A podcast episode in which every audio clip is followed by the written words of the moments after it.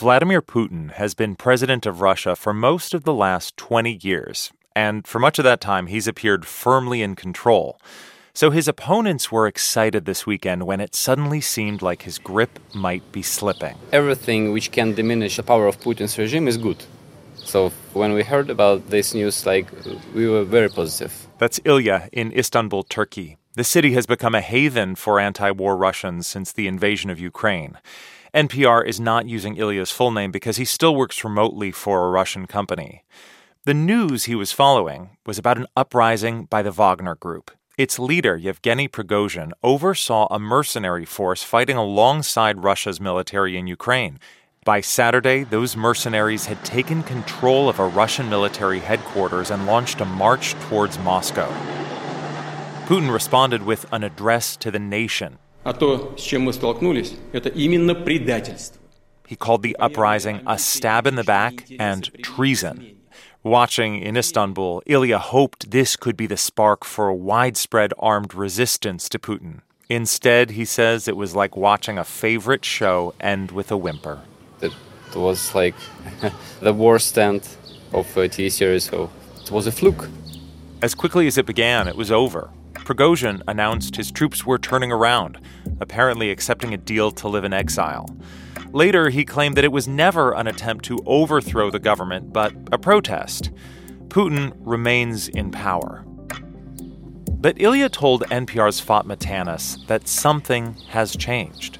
Do you feel like Putin is weaker now? Yeah, of course. At least, okay, if he doesn't care about like international reaction, I think he doesn't care uh, to some extent. But for general public, they saw that Putin is not so powerful. Consider this. The chaos over the weekend was the biggest threat to Vladimir Putin's rule since he came to power more than two decades ago.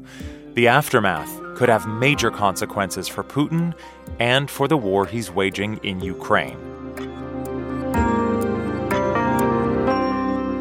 From NPR, I'm Ari Shapiro. It's Monday, June 26th.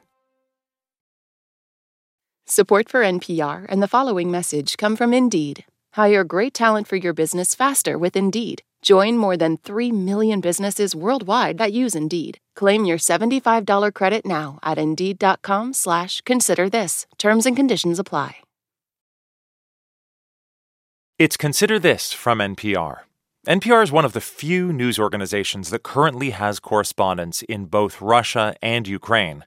So we got them together to hear how this weekend's events looked from each country's capital. NPR's Charles Maynes in Moscow and Greg Myre in Kiev. Good to have you both here. Hi there. Hi, Ari. I want to get to Ukraine in a moment, but to start in Russia, Charles, tell us what it's like in Moscow today. Well, it's been very quiet and almost eerily so, um, as I think the authorities are trying to project calm after this weekend's chaotic events. Uh, today, in fact, was a non working day here on the orders of the city mayor. Uh, which has prompted jokes that the only concrete thing that came out of this very confusing 24 hour uprising was a holiday. Might as well enjoy it. Let's talk about the leader of the uprising, Yevgeny Prigozhin, who was behind the rebellion. He leads the Wagner mercenary group, which until now has been fighting for Russia against Ukraine. Where is he and what did he say today? Well, according to the Kremlin, he's supposed to be in Belarus in exile under this amnesty deal brokered late Saturday. Uh, yet today, Prigozhin resurfaced with a lengthy audio message on his social media account that didn't tell us where he was, but focused on why he did what he did. Let's listen. Мы шли для демонстрации своего протеста. So here Prigozhin says his fighters marched on the capital as an act of protest, uh, but not with the goal of overthrowing the Russian government. And he went on to explain that Wagner fighters were angry over an order that would place the mercenary group subordinate to the defense ministry beginning next month.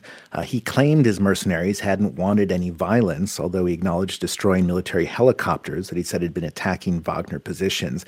Uh, and, and once again, we heard Prigozhin go after the top brass, which is, of course, what started this whole crisis. Prigozhin said that the ease of Wagner's march into Russia and up towards Moscow again highlighted the failures of the military leadership. In contrast, Prigozhin said Wagner had conducted what he called a master class in how Russia's initial invasion of Ukraine should have and possibly could have gone in the first place, uh, if, of course, Wagner had been entrusted with the job. Charles, President Putin addressed the weekend's events in a statement today. What did he say? Yeah, in fact, we heard from Putin this evening in what the Kremlin spokesman billed as a speech that would define the fate of Russia. Uh, I'm not sure it did that, but Putin congratulated Russian society for coming together to put down this revolt.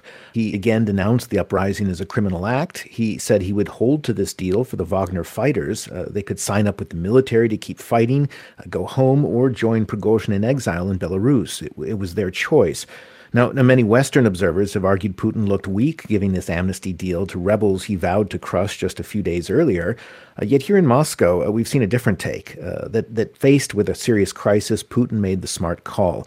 Uh, Viktor Litovkin is a veteran military analyst with the state TASS news agency.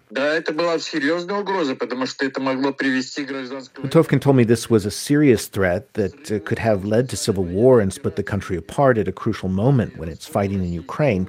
And Litovkin credits President Putin with having what he calls the wisdom as a leader to not allow blood to be spilt and find a relatively peaceful outcome. Well, let's turn to Kiev. Greg, how are people in Ukraine reacting to all this? Well, they were glued to the events over the weekend. President Volodymyr Zelensky and other leaders said the events in Russia just confirm what they've been saying all along that Russia is weak and fractured, and the only permanent solution is to drive out all the Russian forces.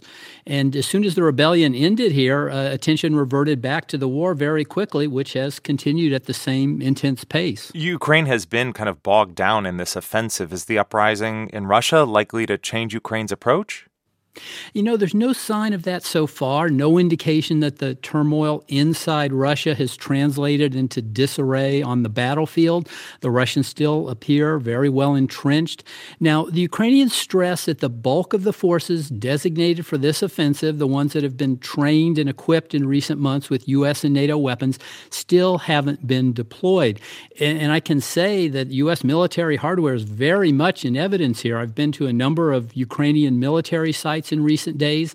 I've seen U.S. Stinger missiles mounted on the back of U.S. Humvees, American river patrol boats with U.S. machine guns on them. I've seen troops training with MRAPs, these hulking vehicles that can withstand landmines.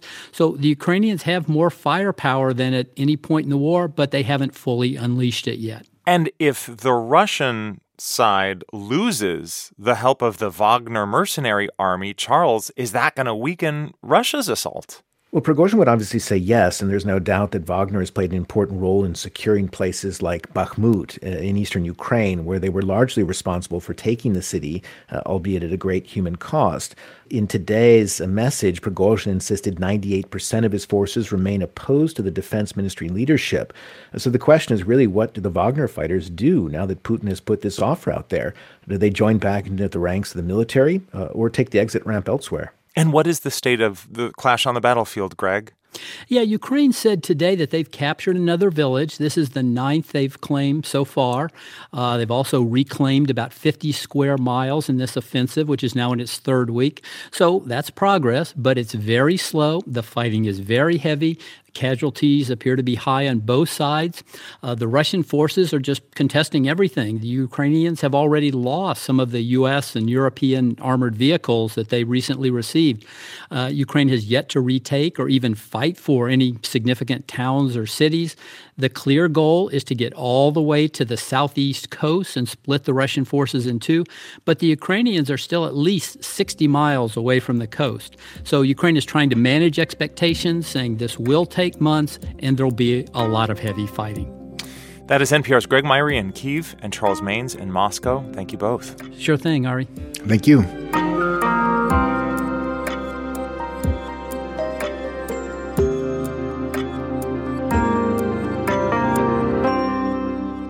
It's Consider This from NPR. I'm Ari Shapiro.